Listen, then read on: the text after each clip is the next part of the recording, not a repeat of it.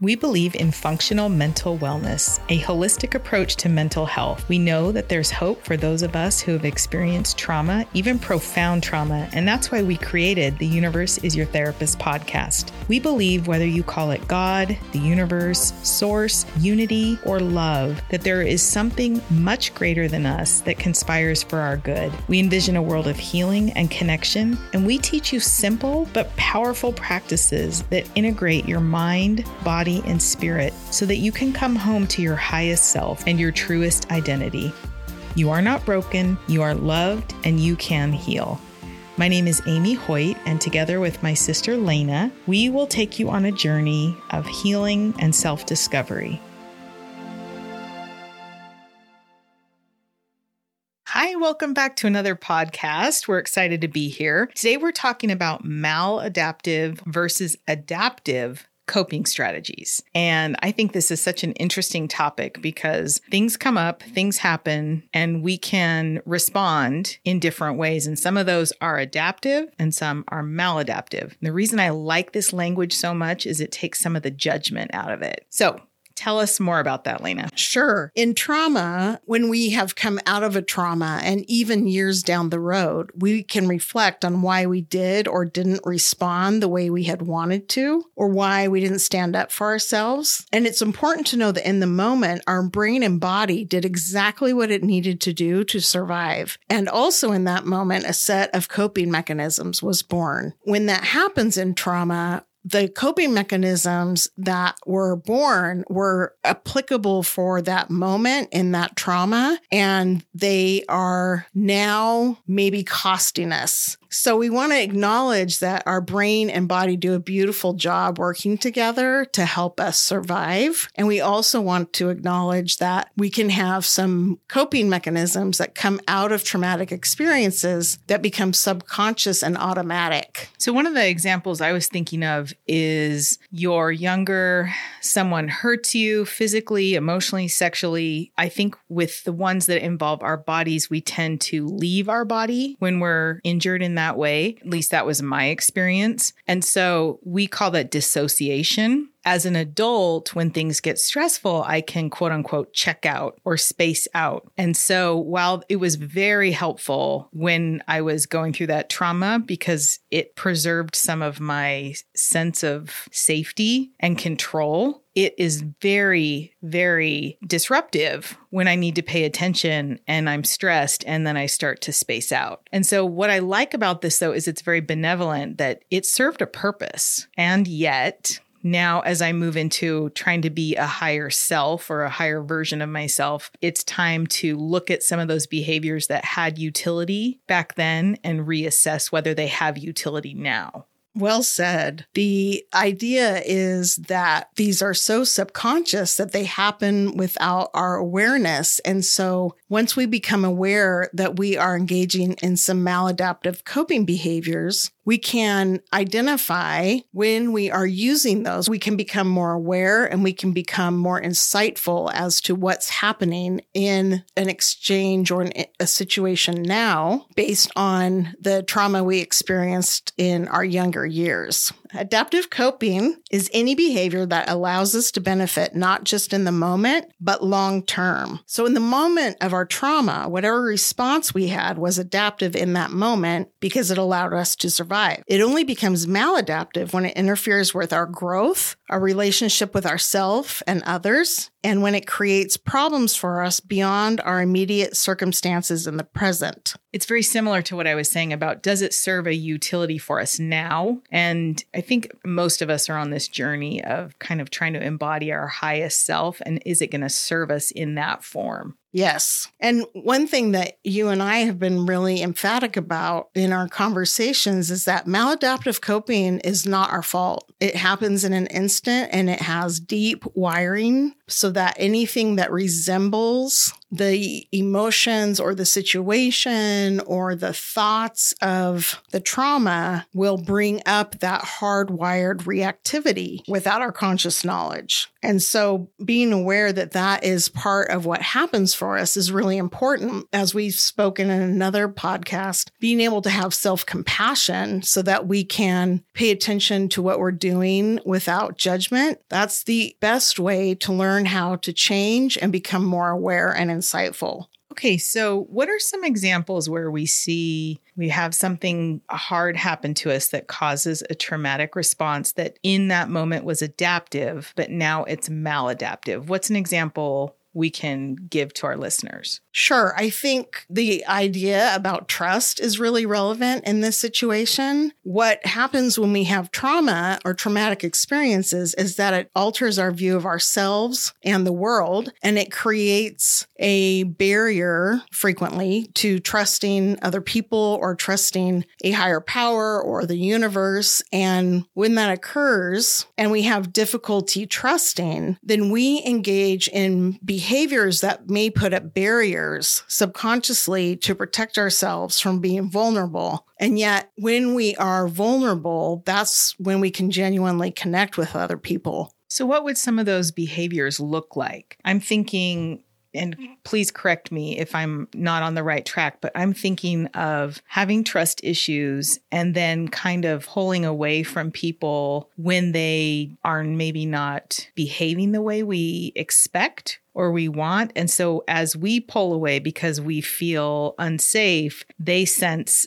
something's changed in the relationship and then they start to pull away. And then it's like a self fulfilling prophecy. It's a cycle. Is that kind of what you're talking about? Yes. And that's a, it's a negative feedback loop because what happens is if I'm thinking that you aren't responding in a way that is assuring to me, and so I pull away, the more I pull away, the more you might think I'm not trustworthy. So you pull away. And as that goes on, it just continues to feed itself. And it's super maladaptive because it doesn't allow us to halt the cycle and question what we're experiencing. So the example of trust, I think, is interesting because I'm aware that we've had that issue in our own relationship. And so one of the ways that we've kind of disrupted that cycle is to name it. One of the things I really appreciate is your willingness to allow for that conversation one of us identifies something's going on, we can reassure each other. We can just name what's going on. I'm sensing this and I'm not sure what this means. And then we open that conversation. And a lot of the time, it's nothing like the story that's concocted in my head, at least. And so I think that's one of the ways we can start to be aware of the behavior that has become maladaptive and then start to shift it. We have to name it, kind of takes away the power of it. Absolutely. Your explanation of what we're trying to do in our own relationship is really appropriate to this concept because we are trying to come out of a pattern that has existed for years between us. And when we are able to state what we're experiencing and be able to identify our thoughts as thoughts and our feelings as feelings, we have much more productive conversations and we tend to clarify things with each other in a way that engenders cooperation and clarity. One thing that adaptive coping skills allow us to do is to manage ourselves in relationship with the world and with other people, and to manage ourselves in a way that does not create or contribute to further problems down the road. One of the things that we talked about when we were talking about this episode was the idea that there are some behaviors that can be adaptive in certain situations and maladaptive in other situations and being able to clarify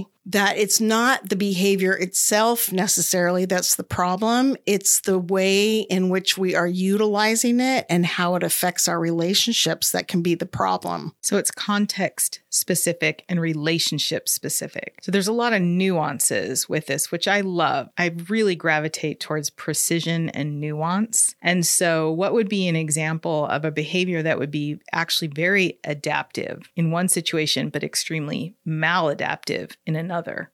One example is if we are screaming. So, depending on your living situation and your life circumstances, screaming may be very disruptive to your living environment. However, there are times when screaming can be extremely adaptive. One example I use all the time is if you see a little kid running out into the middle of the street, you don't calmly ask for the kid to come back. You scream to get the kid's attention to get them to come back on the lawn or the sidewalk so that you can protect them from from being hit by a car. I still remember my oldest when he was a toddler. I swore I would never spank, and he ran out into the road in front of a UPS truck. And I just swatted his little bottom because I wanted him to never, ever forget. I don't know if it worked. I felt so bad afterwards, but I can see what you're talking about that sometimes a big reaction is called for. Whether or not it has consequences is another episode. We can have Jackson on and interview him about that.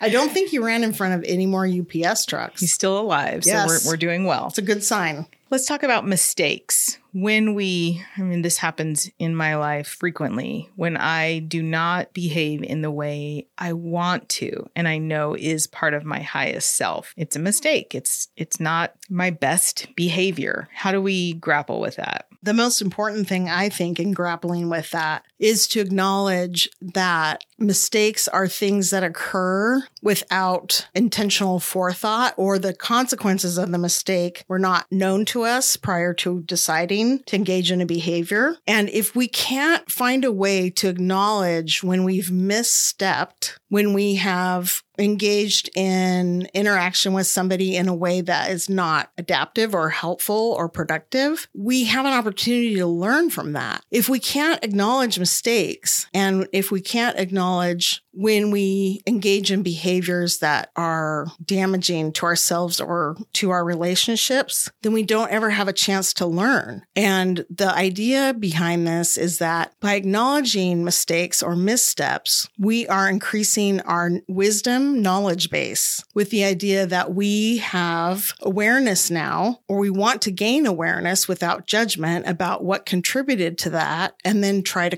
correct it and learn from it. So, what are some skills that we can teach our listeners today that will help them identify adaptive versus maladaptive behaviors in context, as well as kind of moving towards shifting that for themselves? One thing that I think is really helpful in terms of relationship is to pay attention to whether or not the behavior, the communication, the perception is accurate. For me, when I have a behavior, if it is leading me to a physical sense of peace in my body, I feel intuitively like it's adaptive. It may not bring me joy, but it doesn't bring me that tightness in my stomach and that tightness in my chest. And so I use physical sensations a lot of times to understand if my behavior is adaptive or maladaptive. I'm not always conscious of those terms, but when I start to get that tight feeling or sometimes that sick feeling, there are moments where I think there's a pivotal moment where you can ignore it and it'll eventually you'll get used to it. But you also have an opportunity in that moment to say, something's not feeling right. And those are just our little clues that our body gives us that we can then use to investigate where that feeling, that sense of discomfort is coming from. That's an excellent way of trying to identify if our behavior or our reaction is adaptive versus maladaptive. The other thing is the sense of energy that we have in the conversation or exchange with people. And if the energy is really big or loud or defended, that would be something that we'd want to take a look at with benevolent curiosity so that we can try to ascertain what's happening, what stories we're telling ourselves in our head, and our contribution to anything that may have gone sideways in the relationship or in the exchange that we just had. I'm aware that there's times at home where I don't realize I'm irritated and all of a sudden I raise my voice or I snap or I'm very defensive and one of my children or my husband will say, "Are you okay? What's going on?" And I instantly, of course that brings it to my awareness, but my instant reaction is, "I'm okay. I'm fine." And then about a millisecond later, I realize I'm not fine. And so sometimes I feel like it sneaks up on us. And I think that that's okay too when it sneaks up on us because we have people around us who are going to inquire, you know, what's going on. Relationships are a mirror in a lot of ways. And so that can be a way of kind of starting to reflect when someone's like, hey, what's going on? You seem defended. Yes. So they're bringing it to your attention, and that gives us an opportunity to pause for a moment and reflect. And you've gotten way better at that, I, I think, in a really quick amount of time. And I'm still really struggling with my own awareness in regards to that. Well, I think living with six people makes you hyper aware of all your flaws.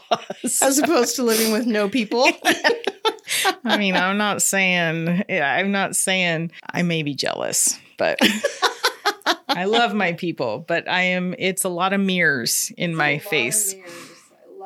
It's a lot of mirrors. I love it. One thing that we can do is after an exchange, we can get to a place where we have the opportunity to regulate our autonomic nervous system. So we're coming back into our window of tolerance where we can think and feel at the same time. And from that place, we want to notice what our contribution was, or we want to pay attention to the chain of events that occurred. We also want to use the concept of self compassion and give ourselves a type of grace that acknowledges that we are human. And for the most part, we're doing the best we can in the situation that we are in. I've also found it really helpful to ask my higher power for help with this to increase my ability to be aware and insightful so that I can change. Absolutely. I would also encourage people to use meditation because I love meditation and it's my favorite practice. One thing that's been really helpful for me is having a meditative practice helps me to reset my limbic brain. And so, what that's doing is it's giving me space between some of my typical triggers and my reactions. There's a lot of data, especially coming out of Joe Dispenza's work and the research that his institute has been doing for the last five years plus about actually getting into what he would say the hardwiring of the brain, the limbic system, when you're in a deep meditative state. And I have found that for myself to be completely true, that it just creates enough of a, a, gap between trigger and reaction. What a great way of identifying that, because that's in fact what we are aiming for when we talk about our window of tolerance. Our ability to think and feel at the same time, what we're identifying is that we want to be able to have enough space from an event that gets us going, takes us into fight or flight, and our response. And when we're able to do that, then we can have a more productive or satisfying exchange with other people and with the world and even with ourselves.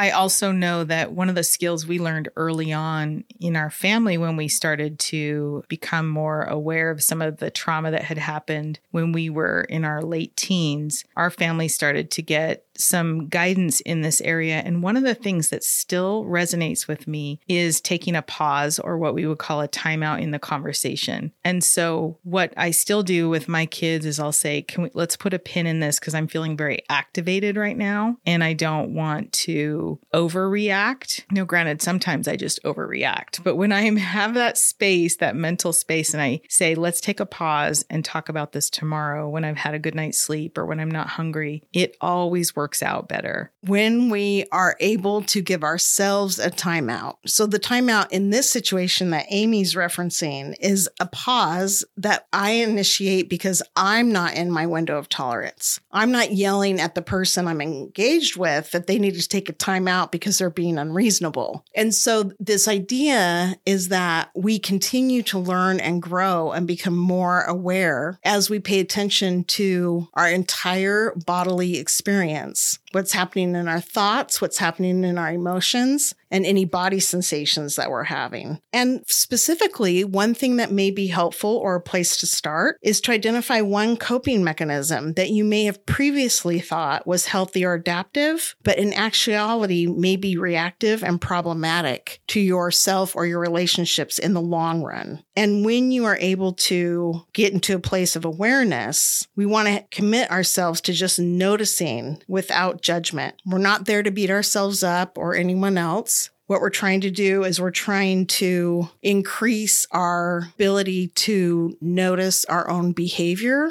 and to have the freedom to change that behavior once we see how it's impacting us and our relationships. Okay, thank you so much for joining us. We'll see you next week. Thank you so much for listening to this episode. If you want to go deeper on this subject or any other subjects we've covered in the podcast, we are so excited to be launching our signature membership program at mendingtrauma.com. This is a trauma informed mental health membership where we combine clinically effective practices, courses, and mentoring while putting you in the driver's seat. We teach you how to heal your trauma with the latest research combining mind, body, and spirit. We want to walk you through through a healing journey while also empowering you. If you have felt this episode is helpful, we would absolutely love if you would go to Apple Podcasts or wherever you listen to your pods and give us a review. We'd also love it if you would share it with someone you think it might help. Tag us on social media at mendingtrauma.com or at Amy Hoyt PhD. We would love to reshare. And also,